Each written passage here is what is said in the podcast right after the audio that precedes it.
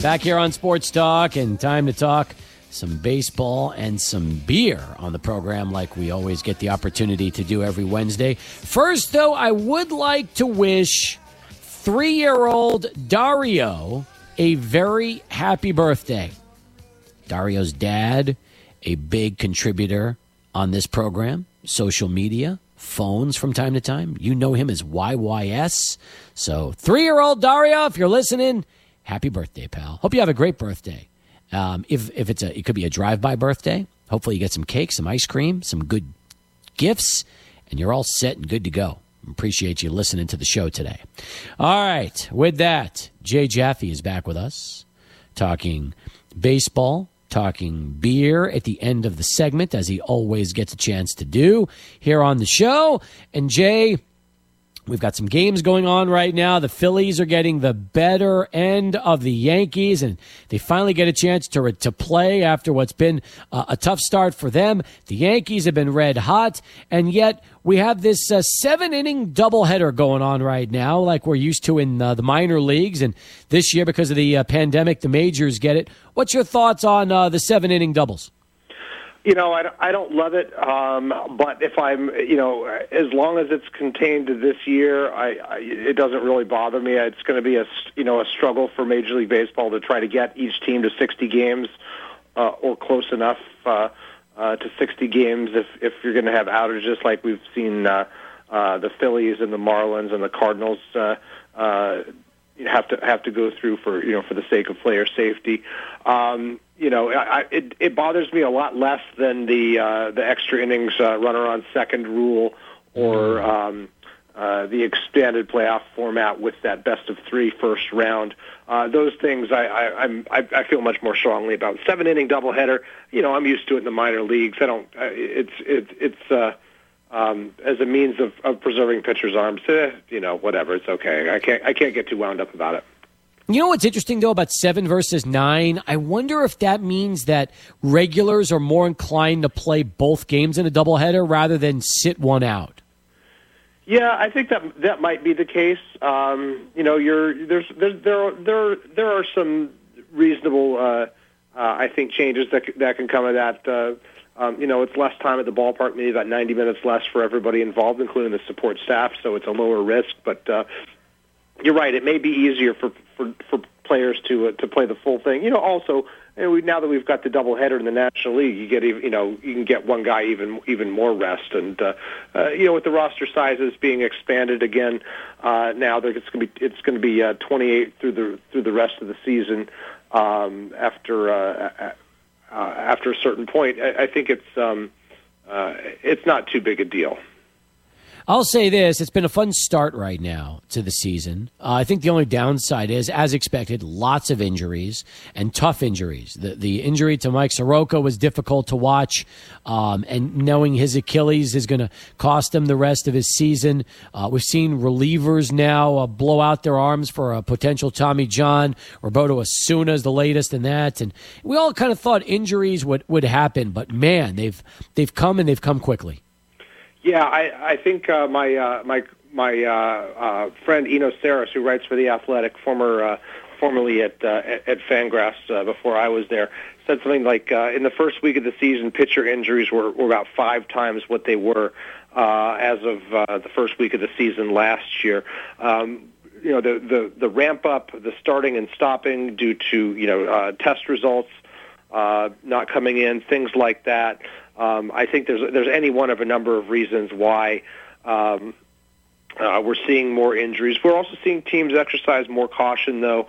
Uh, starters aren't aren't pitching as deep into games. We've seen a lot of three, four, five inning starts, even from the top pitchers, as as uh, uh, they try to avoid uh, uh, overloading their their their best arms. Um, but it's frustrating. I mean, you know, we just I, I just did a thing uh, about uh, Shohei Ohtani uh, for today. Um, you know, he he he lasted it uh, uh, less than two full innings in his two starts, and now he's uh, done for the year, at least on the mound, uh, due to a forearm strain. And uh, uh, you know, the freak injuries like Mike Soroka, obviously, mm. uh, is a different story. But the arm injuries, it's really disheartening when you you know when you see. Uh, uh, somebody go down like that. And uh, we've lost some some big names. Uh, first in the spring, uh, to Tommy John surgery, guys like Syndergaard and Sale, uh, and now Justin Verlander, and uh, mm-hmm. um, you know it's it's like last man standing. It's exactly right, and it's a shame about Ohtani, and and the biggest shame is we really we just haven't had a chance to enjoy Ohtani pitching as much as as we've seen his hitting because he got hurt so early in his uh, in his, in his American debut.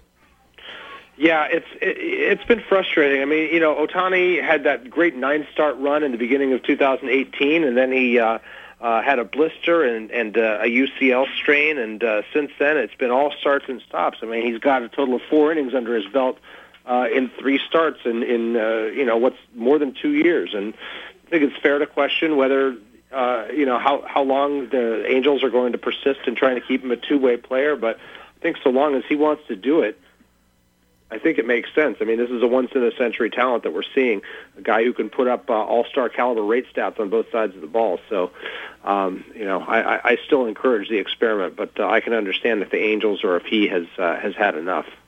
Rob Manfred gave an interview and he said that the health protocols that baseball has in place are working despite the outbreaks from the Marlins and the Cardinals. And I think when you hear about the players and what they did leading to those outbreaks, going to a casino and um, in, in, the uh, sense uh, going out and just partying in, in Atlanta with the Marlins, um, you, you, kind of understand. Um, you know the do's and don'ts, and hopefully um, you know, the rest of baseball takes notice and, and they, they do their due diligence to try to keep an outbreak from happening the rest of the year.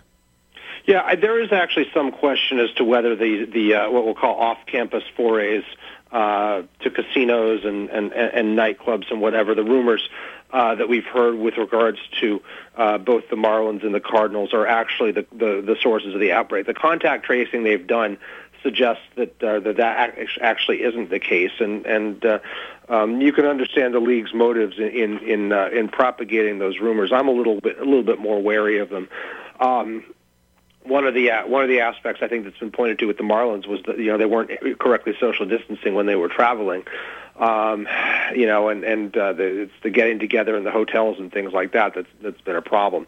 Uh, I think the protocols. Um, you know they're they're looking to they're they're looking to tighten them up. I think the one that really fell under scrutiny was the definition of close contact. That's six feet for 15 minutes or more. Um, you know, which is which is how they started by defining, you know, who needed to be isolated uh, after the initial infections broke out, and that has proven to be in, inadequate. Uh, they need to tighten that up, and and this is all, unfortunately, it's a learning experience. Um, you know, I think teams need to keep a closer eye on their players. I think players need to take more individual responsibility, and need to do more self-policing. We've seen some teams uh, get more serious about it. The Dodgers, their players are all masking up in the dugout uh, now, which is not mandatory. I think it should be mandatory, but it's not mandatory. Um, we're seeing uh, the Cardinals say that they're going to uh, uh, be similarly stringent. Anybody who's not in the game is going to be sitting in the stands. Um, you know, there's just te- teams need to be more careful, and and uh, uh, you know, I don't like the the, the high fives are, are a, a small thing, but we're still seeing teams celebrate with high fives. I watched the Dodgers last night after AJ Pollock hit a home run, and they were doing, you know, these, uh, uh, you know, they were they were going through the motions of it, but they were like six feet apart when they were doing their high fives, so it wasn't actual contact, but they were acting like it like it was, and they were looking each other in the eye when they were doing it. I thought that was kind of fun. It was like um, you know, a, way for a way for players to still feel like they're connecting without actually uh, the the physical aspect of it. But uh, it's tough because you know these guys are creatures of habit, and and you know they want to celebrate the good times on the field, the good accomplishments, and and uh, uh, feel like a team, and that's one way you do it. More with Jay as we keep things moving here uh, on Sports Talk. But first, uh, let's get right back to Adrian. He's standing by with a bottom of the hour Sports Center update. Adrian, thank you very much. Back with Jay Jaffe uh, from Fangraphs here as we continue on Sports Talk. Some bad news, Jay. Uh, Max Scherzer out after one inning today against the Mets, throws 27 pitches, leaves the game, diminished velocity. And, um, you know, a lot of people are talking about how he could be hurt. And that's uh, another blow to one of the game's great pitchers. Yeah, that's a bummer. Scherzer does unfortunately have a have a recent history of back and neck problems. We saw uh, even in the World Series that, that it was an issue. And and uh, uh, you know, I worry that uh, um, you know that he's breaking down a little bit, not unlike Clayton Kershaw.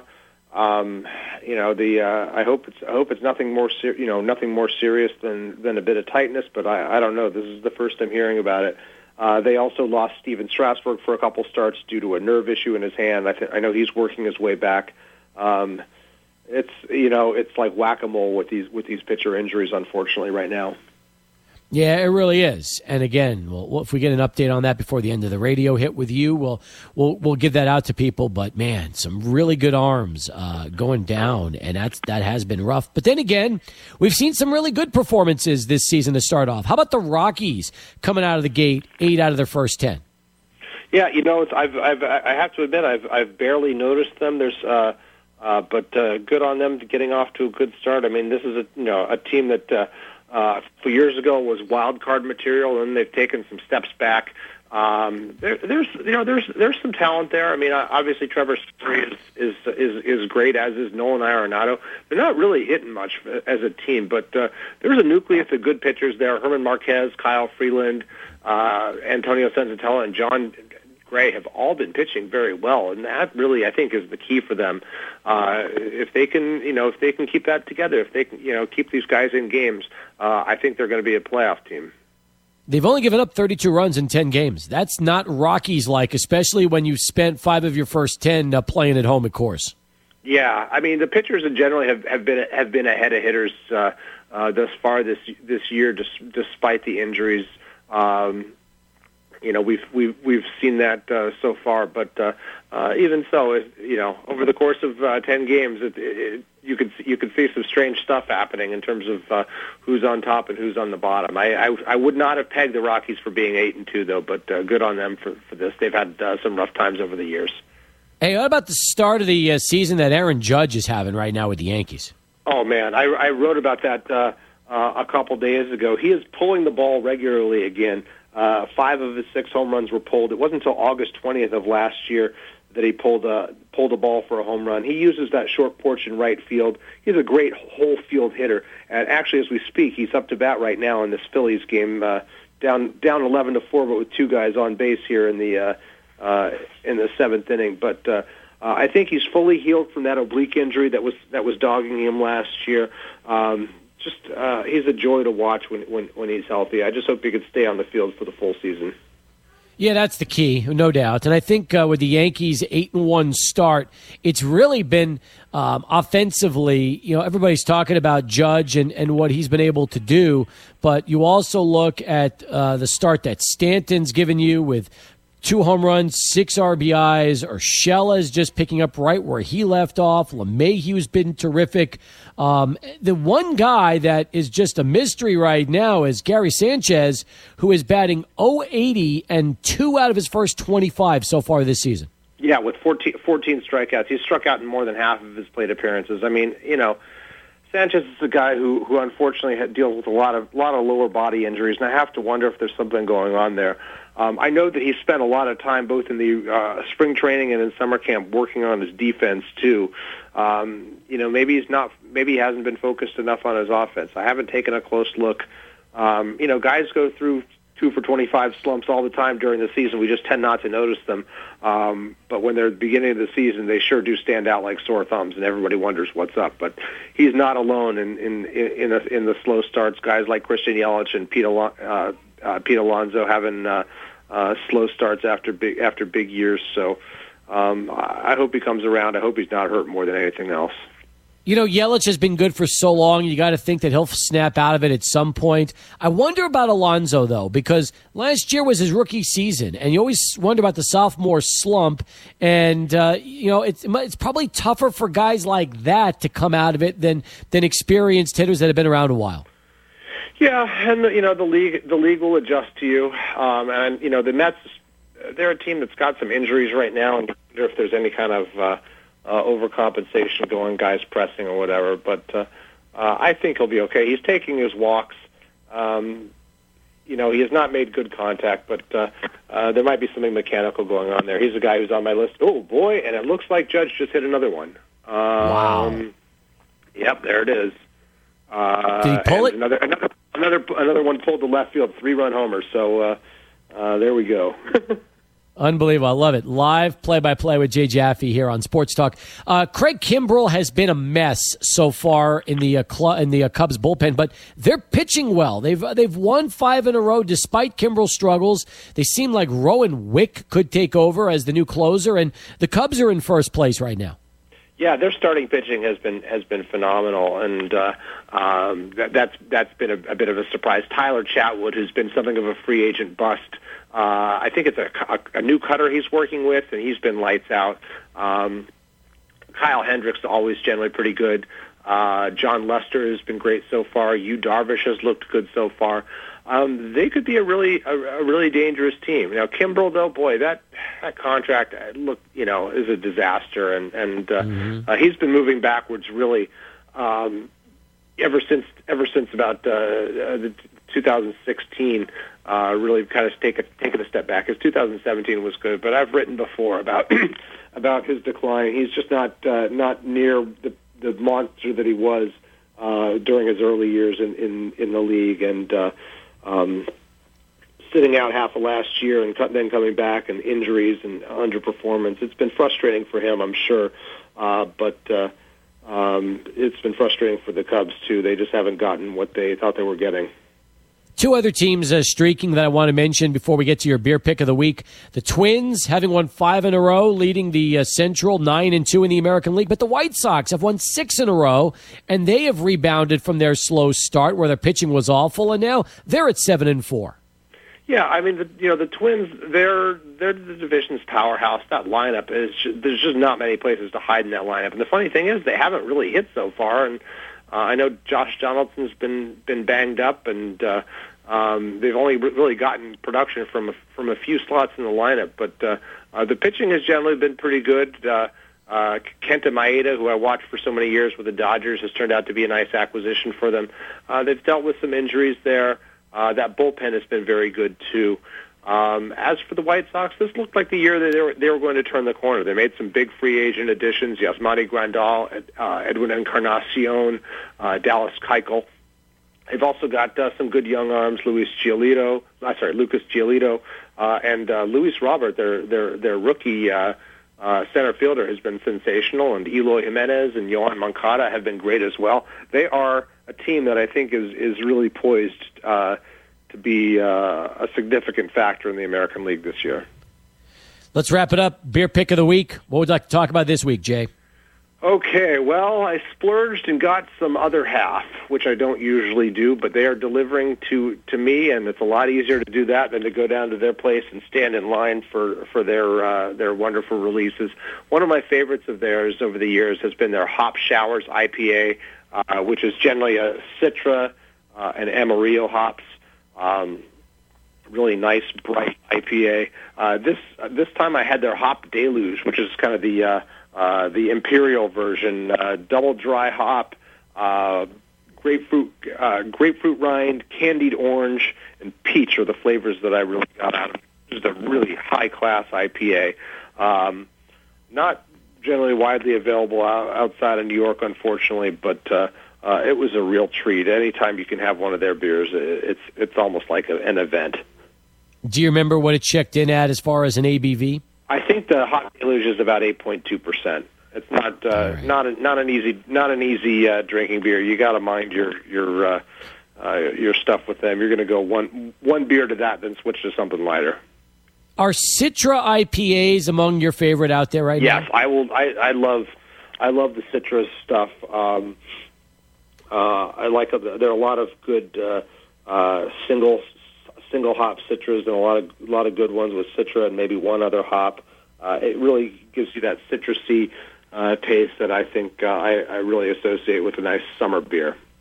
Excellent. I don't know if you get Community Beer Company out there in New York, but they've got a citrus slice that is absolutely delicious. And, oh, nice! Uh, I'll, I'll, have to look for that. I, I, I've I've heard of them, but I don't think I've seen them around. Okay, I was curious about that. Uh, they're based out of Dallas, and I know okay. they have pretty good distribution. But yeah, it's the uh, it's their citrus slice, and I'm almost positive that it checks in somewhere in the seven to eight range. So uh, it'll be a fun one for you to enjoy if you can get it. But uh, definitely right. add that to the collection if you haven't had it already, Jay. Sounds great, Steve. Talk to you next week. Appreciate the time and the insight as always. Okay, great. Take care. From Jay Jaffe, you can follow on Twitter at J underscore Jaffe and check out at fangraphs.com. Over to Stephanie Valle. ABC 7 News is next, right here, 600 ESPN El Paso.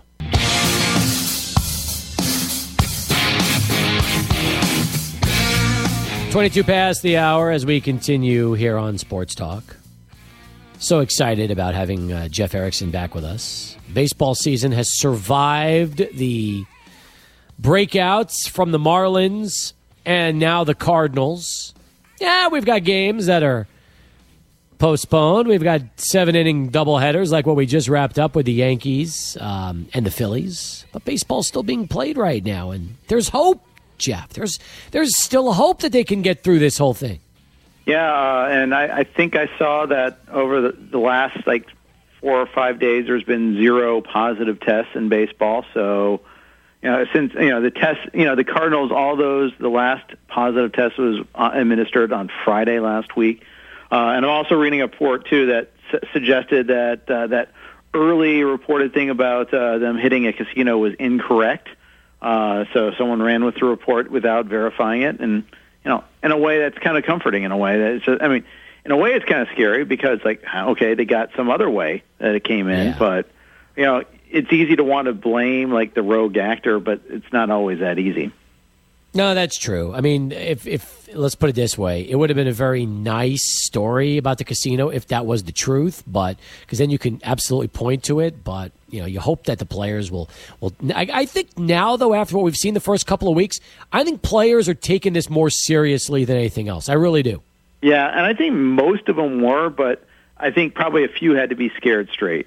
And missing games is a good way to do that, and especially if they're on a Marlin, a Philly, a Cardinal right now, and you've missed right. seven games, then yeah, you're especially scared off by it. You know, the, and you know it's you know six teams were kind of all you know were affected already by this already.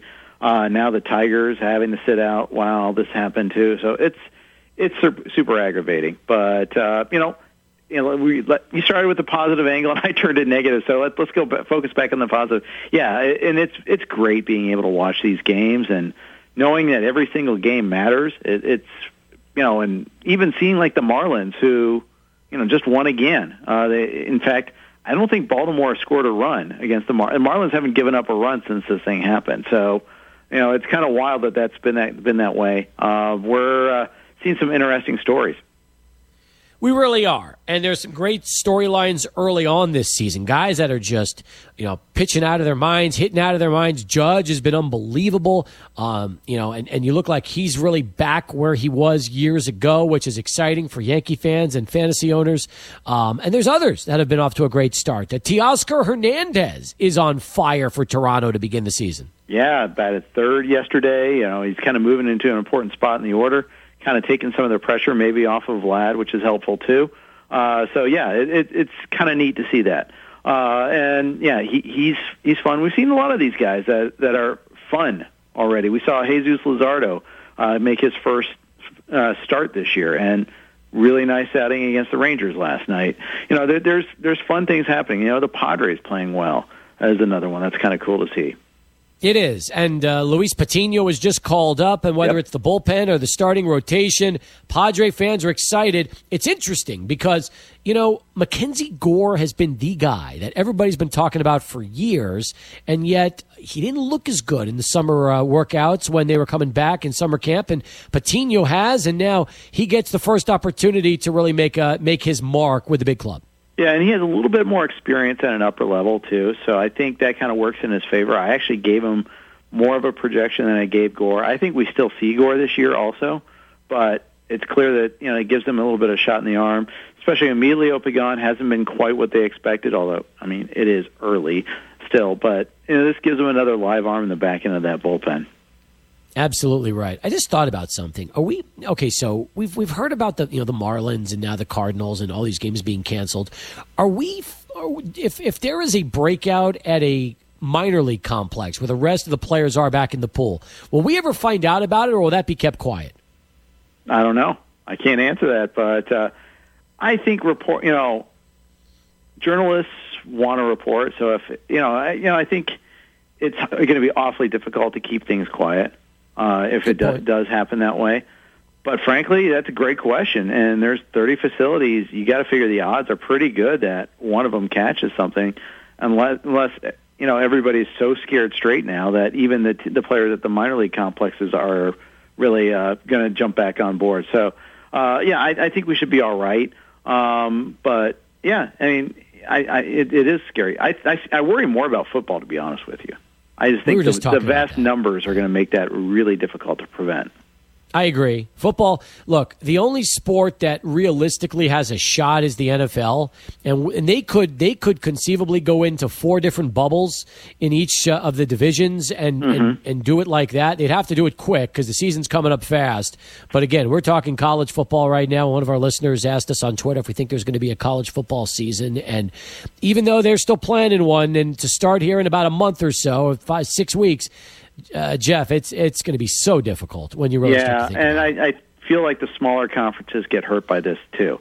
Uh, you know, there's the you know they don't have the TV contracts uh, to support the program as much. They need that. Uh, they need the gate more. They need the the buy games. You know, where they go to a big conference. You know, they go to the SEC. They're the Big Twelve, play that you know, that re- that revenue game. That's big for their budget. I, I think that's going to be difficult. We saw University of Connecticut today cancel their season, uh, the first one. Now they had to play an independent schedule. That's part of it. Frankly, see, I don't understand why a conference game is inherently more safe. I, you're still traveling. I'm not really sure I understand that at all. I don't either. I think the biggest problem with Connecticut is they, they lost a lot of their games, didn't they? And that was they, they didn't. I think they had nine, eight or nine left. Yeah. So, and it's hard to reschedule it. I get it. I get all that. Um, so I don't blame them, but I, I feel it's more like these conferences that decide, oh, okay, well, you're going to go to uh, you're going to go to this uh, conference only schedule, and we have to cancel your mm-hmm. game. Well, I think that's kind of difficult. By the way, here's something for you that just broke a moment ago, and I just saw this while we're talking. The Mountain West, uh, they decided to officially go with an 8 plus 2 uh, format. However, the season will begin no earlier than the week of September 26th. Hmm. So Adrian, there goes the UTEP Nevada game on the 12th right out the window. Just like that. Wow, that's crazy right there. It's just a breaking news and when they're going to start. The start date dictates everything right there.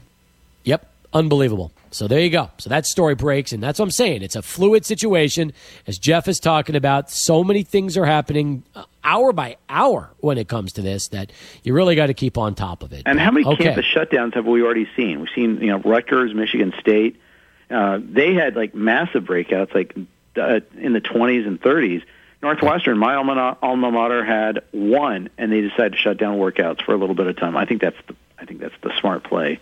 Uh, and I might be biased, but you know, and before it becomes a multiplayer situation, the first instance you see of that, close it down for a few days. Yeah, you you might fall behind schedule, but guess what? This whole season is behind schedule. Great way to look at it. More with Jeff from RotoWire as we continue, but first, right back to Adrian. Let's get a bottom of the hour Sports Center update. All right, Adrian, thank you very much. Jeff Erickson back with us from rotowire.com as we continue. Um, I want to ask you about players that are either off to great starts or terrible starts and, and what you think is going to happen. So let's start with the guys off to great starts this year. And uh, Tyler Chatwood has been amazing for the Cubs. And I know it's still very early and he's only had two starts this season, but you imagine 19 strikeouts and just under 13 innings and an ERA of .71 with a pair of wins? Yeah, you know, and I, I streamed him for his first start, knowing that I because you know, I was hurting. You know, remember that first weekend we only had three three games for most teams, and I was like, okay, someone that pitches this weekend, okay, Chatwood's at home, fine. It's against the Brewers. It's not great, but you know, it could be. You know, it's not a horrible matchup. And then the other option was be, you know, then you know you got uh, you got him at home against the Pirates for his next start. Okay, well, let's try it out. Turns out that worked out really well. But the other, the sneaky thing about Tyler Chatwood is he's throwing a lot harder. Uh, and that always works out well. It sets up everything else. He's always had a very interesting curveball. Command has often been his issue. But the turnabout is that you know you get a lot of strikeouts with that sort of package, and that's what we're getting here. Uh, yeah. That that's that's one thing that's really nice. He's only five eleven. I mean, he's not a tall pitcher at all. But man, when you bring that velocity, especially at a, with a smaller smaller package like that, it, it, it can add something to you. Yeah, and that's one of the things in baseball right now. Everybody's adding velocity. Uh, the driveline folks are doing a good job with that, and I think that's the starting point. You know, mm-hmm. there's been plenty of studies. You add a couple of miles an hour at a fastball makes a huge difference, and you know, it seems like that. In this, from what I've read, a little bit of this, this started at the end of the year last year. Uh, average fat, you know, some of this was him pitching in relief. Some of this was just him changing his, uh, or, uh, you know, his his I think his uh, workout uh, routine to add that velocity went from 93 to 95.9 miles an hour on his fastball. That's a bigger jump than average when you just than the mere like going merely going from uh, you know uh, starting to relieving. It's something more than that, and that's just something to kind of watch for to see if that happens. So you know the problem for the Cubs, of course, is they you know, Craig Kimbrel has imploded on them, so they need. Oh. They, they they are still lacking that shutdown closer. Rowan Wick has gotten the job done so far, but you know, they need now Chatwood to really keep this up. They sure do. Uh, meanwhile, speaking of guys that are off to great starts, uh, how about uh, what we've seen uh, at least uh, early on from Cristian Javier in Houston?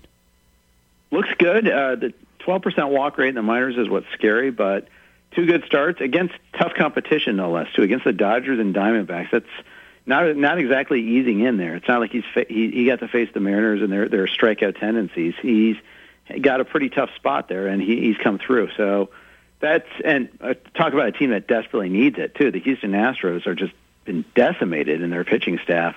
Uh, one might argue there's you know, and the thing is, you don't want to even invoke karma because it wasn't like their pitchers were the ones that were cheating; it was the hitters. But um, so far, they they look you know Javier looks really good, uh, and he did a good job there of like limiting exposure to the bullpen. That was a pretty big deal. Who are you buying in Houston right now to replace Roberto Osuna? It's Pressly's got the leading candidate, but health is obviously the big concern. I wonder, just because um, you know there have been some good early results uh, in in Houston with relievers. I really wonder if we could possibly see uh, a guy with very little experience get an opportunity like Blake Taylor. Yeah, he he looked really good on Sunday, uh, closing out that game.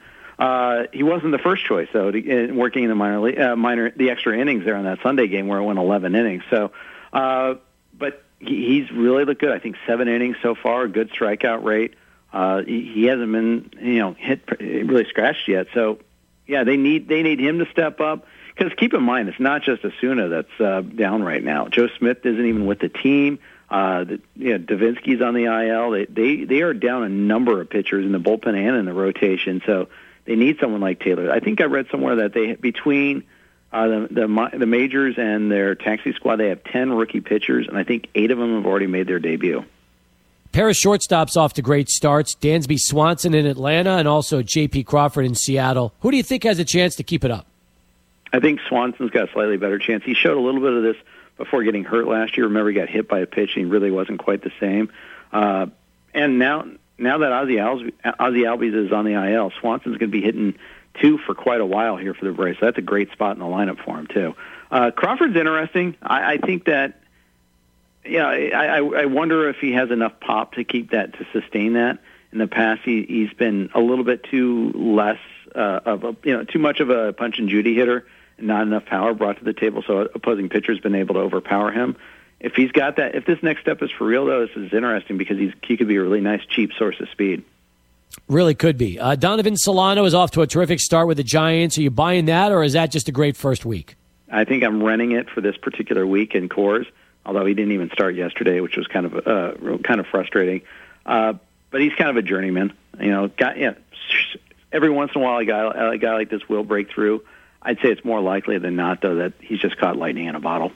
I'll tell you who's been great so far is Trent Grisham in San Diego. Yep. And uh, boy, I mean, he's a guy that played well last year. We all know about what happened in the playoffs for Cleveland, but now that he's in San Diego and they've given him a chance to play every day in center, he could have an opportunity to become a really nice ball player for the Padres. Yeah, absolutely. And you know that that that play against the Nats was unfortunate.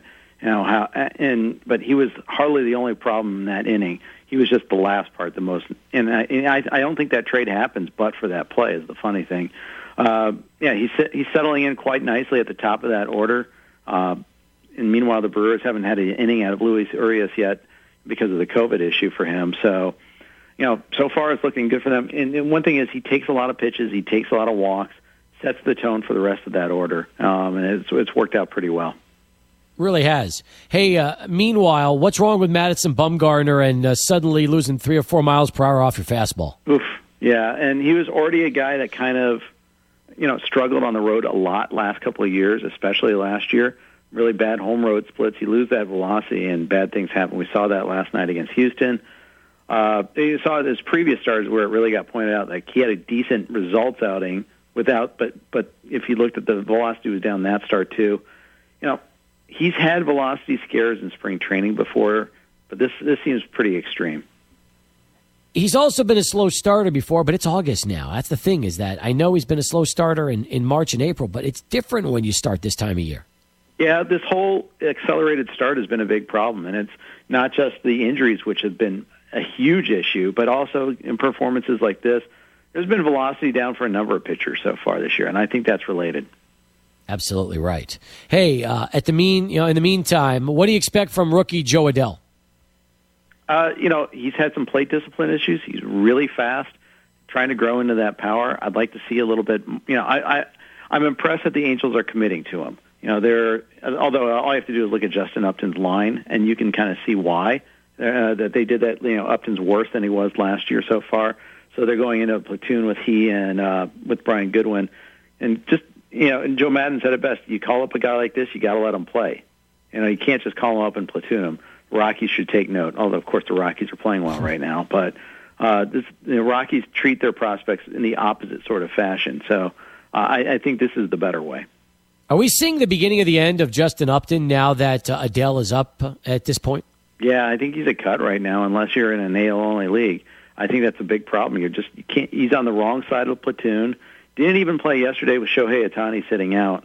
Uh, there was a right-hander on the mound, but they had Tommy La Stella on instead go ahead and be the, the DH yesterday. So that's one of the things I kind of watch for a little bit, and I, I think it's uh, probably a tough time for uh, Upton if you have him right now. Uh, bench at, at best, and probably a cut. Yeah, absolutely right. Imagine if you traded for him in a dynasty league, what that's like. Are you speaking from experience? Absolutely. Traded away, uh, traded away um, Dickerson of Pittsburgh in a package to get him, not realizing this would turn into a, the disaster that it is. Boy, you know, you know, and you know, the cliff came fast for him too, and he got did. hurt. Two years he ago, he was strange, hitting thirty strange, home runs. Jeff, two years ago. I know, but that strange injury last year that lingered four months instead of four weeks. You know that all of a sudden he, he seems like he's a different player now. Not a good one. no. no, sir. It's much like his older brother, who Oh, hit a cliff pretty quickly in his career too. That's that's true. That's true. Well, then again, he changed his name from BJ to Melvin. I would have gone. I think he did go back to BJ, but by the time he did, it was too late. So Yeah, you're right. bad bad juju there. There you go. Hey, uh, give us an update of what you've got on the website right now, not just for baseball, but for everything. Oh, football is uh, you know training camps opening up, so we have a training camp notes for you know every day. We've got that. We're covering uh, the uh, the opt out deadline for tomorrow uh, in the NFL is a big deal. Of course, hoops and hockey is going too. Isn't it great to have sports all day long? I, I'm I'm loving it right now, It is, especially if you're working from home, right? and absolutely right. Terrific stuff. Rotowire.com. Check it out, folks. You can also get a free 10 day trial subscription without even having to put a credit card down. I believe that's uh, rotowire.com slash trial, correct? Uh, Rotowire.com slash free. One of these days, I'm going to too, get but it. I know free does for sure. One of these days, I'm going to figure out how to do that. I'll, I'll, I'll try to make sure I put that as a mental note for next all right. show. all good. Good job, Jeff. Thanks for the time. As always, we'll talk to you next week. Thanks, Steve. More on the Mountain West decision that broke during the conversation with Jeff Erickson as Sports Talk continues and the implications it could have on the miners here, 600 ESPN El Paso. Guest. We've had a guest every hour, and I think this guest is so appropriate. I mean, Adrian, we timed this perfectly, didn't we? We knew the Mountain West was going to decide exactly 30 minutes before uh, Geoff Grammer was going to join us live on the phones. Yeah, this is perfect breaking news right here and real time updates right here. I love it. I love the fact that we're getting Geoff on. Yeah, we planned this perfectly. We really did. You can follow Geoff on Twitter at Geoff Grammer. That is at Geoff with a G, Grammer on Twitter. Writes for the Albuquerque Journal. He's joined us over the years and he joins us today here on Sports Talk. Well, you know, I'm so happy that we don't have to speculate what's going to happen. At least we now know what the Mountain West is going to do, even though I'm sure uh, you're busy trying to put a story together and uh, handle an interview at the same time. Well, I'll tell you what, like, I, I wish this ended the speculation. I, I think it we get a step closer. Um, we know what the Mountain West says they're going to do if there is a season, and and I, I think this uh, sort of gets us maybe a step closer to saying, look, they are going to go ahead and and try this. But I think there's still there's still at least a certain element of all of this, especially at the Group of Five level, that is sort of a waiting to see if anybody else jumps ship first, and if the NCAA cancels fall championships, which technically don't apply to football. It's the weird sort of the NCAA actually doesn't do the national championship for football; they do for all other sports.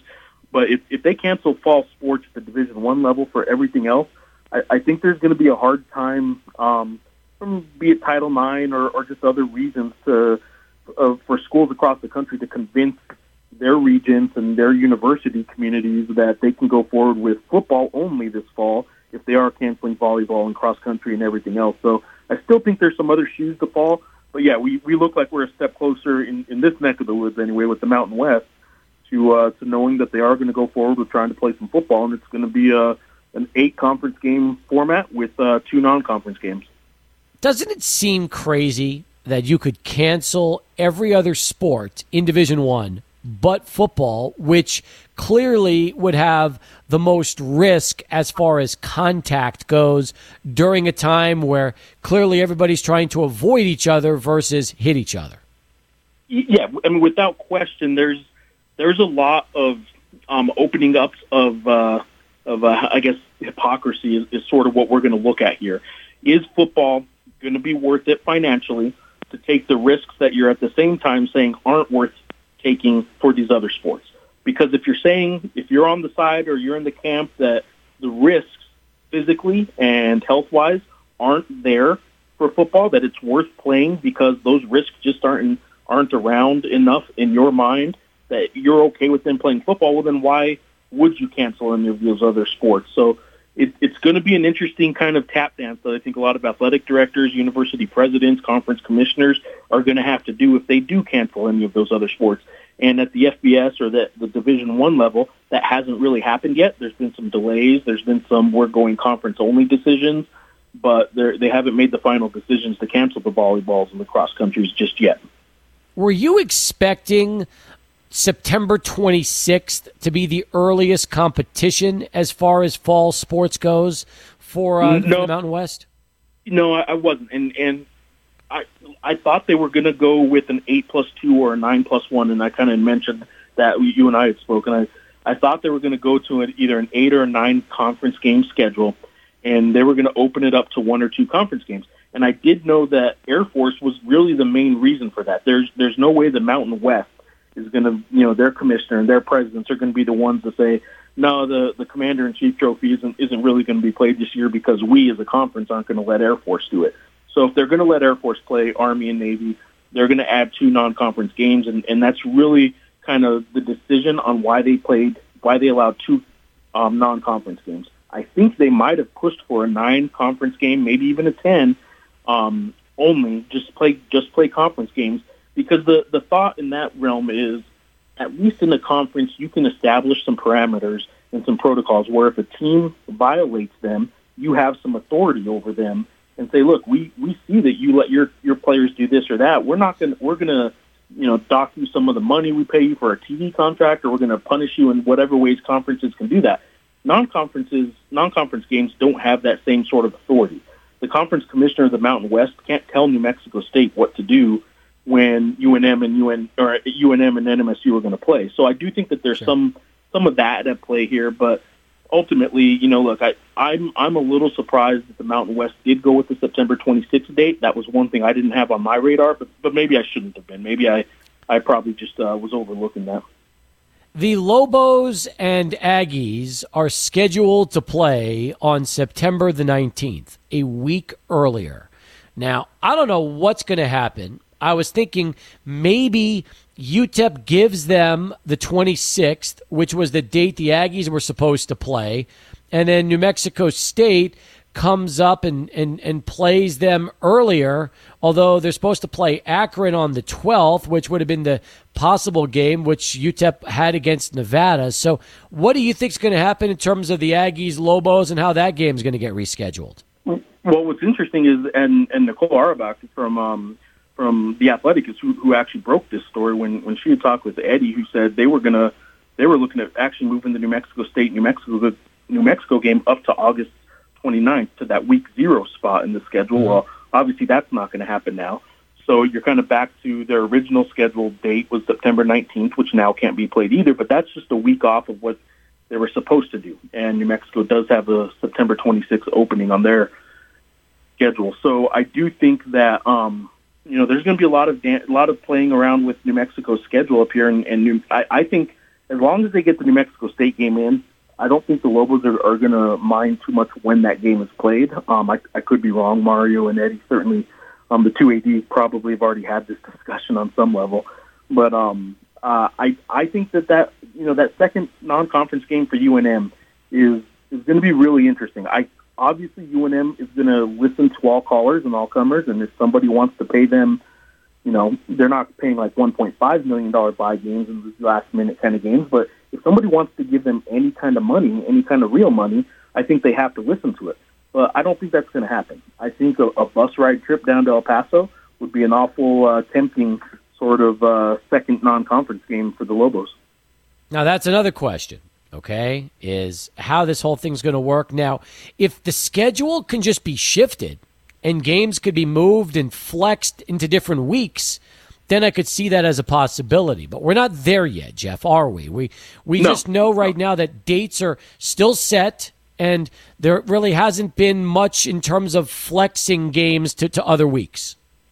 Right. I mean, for whatever it's worth, I'm I'm looking right now on my laptop as I talk to you guys on on the GoLobos.com website, and their schedule hasn't taken off even the USC game which we know the Pac-12 isn't playing the Lobos, and the Mississippi State game on September 12th. Those are still on the Lobos schedule, so they haven't officially even moved any of those games off their schedule yet, and they're doing that probably, I'm, I'm sure, on some level strategically. They they want to say this is our schedule until we until we get our money from those schools, if they're going to get any kind of money for for those schools technically being the ones who backed out of the game. Um, but they they haven't moved anything yet. And I haven't talked to, um, since the Mountain West news got made official, I haven't talked to anybody yet to know for sure how flexible the Mountain West is going to be in those extra games, in those non-conference games, and, and what that means. Are they to are they to allow New Mexico to maybe bump a, a conference game with the Colorado State to make sure they get that New Mexico State game in, or something like that? Just just kind of randomly throwing out teams there, but I don't know yet how in set in stone even that eight conference game schedule is for the Mountain West. Such a great point. It, it, really is, and and again, that's why this whole thing is is so so much up in the air now. Now, Geoff, there's also the possibility we need to bring this up um, that New Mexico State, New Mexico could end up playing games conceivably in the Sun Bowl. Yeah, I mean, look. So so here's the next step for anybody that hasn't followed what's going on in New Mexico right now is Governor Michelle Lujan Grisham sent a letter to both universities and, and the Division two universities as well, but um, for our purposes, New Mexico and New Mexico State, and basically said, I'm asking you guys not to play fall sports. So what we're still dealing with here is New Mexico has some restrictions in place right now that are twofold. They're still going to, at some point, if the NCAA doesn't cancel the season somehow or somebody else doesn't make this decision to cancel football, then New Mexico and New Mexico State's Board of Regents get to go pick a fight with the governor or get to decide they're not going to play and, and do what the governor has asked them to do, which is not play football this fall. But the other part of that is even take that letter and that request from Governor Michelle Lujan Grisham, take that off the table. What she also has in place, at least for right now, it could be relaxed by then, but she has an executive order that requires a 14 day quarantine period for anybody traveling into New Mexico whether it be out of New Mexico for travel or for business and, and back into the state. Anybody coming to New Mexico is required to do a 14 day quarantine right now. And the only exceptions for that are to, to leave the house for medical purposes or if you're an essential worker, which obviously college athletes would not be considered essential workers. So there, there's a couple hurdles in place for New Mexico and New Mexico State right now that aren't facing all these other schools across the country and FBS schools with football. So they got a lot on their plate right now. A ton on their plate. But then again, so far, your New Mexico United has figured out a, a loophole to uh, Governor Lujan's uh, decision, and you wonder if that could be where the Aggies and Lobos end up going. Well, absolutely. I mean, obviously, that when I reported about two weeks ago now, when New Mexico United, the USL team, obviously El Paso's familiar with, um, when they started playing in the restart for the USL season, they've had now four matches, um, and all of them have been on the road because gatherings aren't allowed in New Mexico. They're the only team in the USL right now not allowed to have home matches. But there's also the travel quarantine. When they were coming back to state to, to New Mexico from Colorado Springs, twice from El Paso, and now from Oklahoma City, those are the four matches they played. When they came back, they were supposed to be quarantining, we all thought. Well, the one exemption to the quarantine is for medical purposes, and the team is basically using, and with the governor's approval, apparently, um, not apparently, the governor's office says they are aware of this, the exemption for medical. And that is to say that pro athletes shouldn't and can't be playing these high level matches without training in between matches. So they've been practicing here in Albuquerque and basically saying it's a, me- a medical necessity that they do so. At first, a lot of people that are Lobo and Aggie fans, especially here in the Albuquerque area and, and others, were just up in arms, just really furious about how in the world are they getting away with that? How is she letting them get away with that? That's unfair. But the next step to that is okay. Well, wait a minute. Instead of getting mad, why don't we use that to to sort of explain away how we're going to be able to do it? Because if that travel quarantine is still in place when the college football season starts, UNM and NMSU are going to have to find a way around it as well if they play any out of state games. So I do think that right now it's more of a instead of being mad that New Mexico United Soccer is practicing instead of quarantining. I think UNM and NMSU both are probably looking at it more along the lines of, well, how can we do the same? I know that New Mexico State's athletic department is uh, is, is going to be taking a huge hit with uh, losing almost three million dollars in, in those money games against Florida and UCLA. Knowing also that New Mexico is out for their money games, what will the hit be like for them? And what are what is the athletic department uh, in terms of their financial shape compared to New Mexico State? Well, for for the two programs, it's a combined about 4.7 million lost in, in guarantee games, and um, it's about 2.5, I believe, is the breakdown for for New Mexico State and what they're going to lose in guarantee games, and UNM's at about 1.2 million. Interesting enough, they they got one million fifty thousand dollars was their guarantee, their deal for USC. They had a hundred thousand of that advanced to them back in 2016 with some previous issues with with finances. They basically UNM needed the money, and, and USC gave them a hundred thousand of that guarantee four years ago. So I don't know what happens with that now. I know they're renegotiating either a future game or give us the money, whatever you know UNM can get out of it. Um, since the Pac-12 two backed out, so that that takes care of the money games, at least the guarantee game situation. Um, New Mexico has not yet turned in its budget. New Mexico State has balanced its athletics budget. Um, New Mexico does have a couple other things that happen in the spring that New Mexico State doesn't have to deal with. There's revenue of a, a state high school basketball tournament that while they finished the tournament back in March, the last three days did not have fans in attendance. There was all the the state championships for track, baseball, and softball are played at UNM every year. Those didn't get played, so there was some money there, including parking, and all parking for Albuquerque Isotopes baseball and New Mexico United Soccer. All the parking lots are owned by UNM, so those are actually pretty big revenue sources that UNM didn't get. So that's going to add to their deficit. I think their deficit's going to be north of three million dollars. So it's going to be a little bit more than they didn't get parking. Um, they're they're hurting right now. I think they're going to post a, a deficit for the, this past fiscal year of over three million dollars. Can the governor offer financial aid and assistance to the schools with the losses they're going to have? Uh, can she? Yes. Do I expect her to? No. She's been, if nothing else, she's been pretty consistent on on a few things, and that is she's she's been pretty pretty strong and, and restrictive on, on all COVID matters. All you know, she's shut down restaurants and, and high school sports and things like that before other states did that kind of stuff. I don't think she's going to be overly generous with money when it comes to college athletics. Geoff Grammer joining us from Albuquerque, Albuquerque Journal, um, covers New Mexico sports, uh, University of New Mexico Lobos. Do you think this whole thing, if you had to predict, okay, and I just asked you, what do you think is going to happen with football?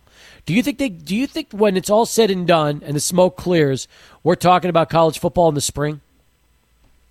I do. My look, I've I I'd be wrong to not tell you that in since mid March, I've had about 17 different ideas about whether or not football was going to be played, and uh, where I'm at right now, and I think reading the tea leaves right now, I'm I'm in a place now where I just don't see how it's going to happen um, this fall, and if it doesn't happen this fall, obviously the, the logical next step is that it would happen in the spring. We have no guarantees that anything's going to be a whole lot different in terms of the pandemic and, and numbers and whatever the decision's going to be made on. If it's you know numbers or protocols, we don't know that any of that's going to change by next February or so. I know late February is when they're going to start high school football. I would assume late February is when they would start college football as well, um, or sometime in February or maybe even early March. But that said, we, we don't know that anything is really going to be different then either. So I do understand the lure of if we can get in a season now, we might as well do it now because who knows if it's going to be any different in the spring. But if I'm if I'm putting money down right now, my prediction is that there will not be fall football at the college level this year. This call came in off air from uh, Mario in Las Cruces. He wants to know why does Geoff hate the Aggies and love the Lobos? um, well, I I have no problem whatsoever answering that. I I as many know, um, I, I shouldn't presume that. Maybe nobody knows, but I did go to New Mexico State. I was the student editor at the paper there. I was once the editor of the Las Cruces Sun News. Very familiar with New Mexico State athletics. Loved New Mexico State and the Aggies up until they got this new athletic director, some guy named Mario. And um, until then, man, I, I was all about the Aggies, and now I just hate them completely. That's a great answer. I love it. I'm sure. I'm what sure sarcasm comes over really well on the radio for people not familiar with me, right? Oh, it's perfect. It's absolutely perfect. Well, you look, you want to learn more about Geoff, follow him on Twitter. Uh, that is at Geoff Grammer on Twitter. At Geoff Grammer on Twitter. Check out his work uh, online with uh, the Albuquerque Journal. He does a terrific job, and you can check him out at AB abqjournal.com. That's abqjournal.com. Geoff, always a pleasure. Love the conversation and uh, can't wait to see uh, the next uh, chapter in what is definitely a, a sports soap opera like we've never seen before. Yeah, let's do it again soon. We'll look forward to it. Take care. Thanks. when we come back, more sports talk, including Charlie One. He's standing by. He's got a traffic update for us right now. Charlie, how are we doing?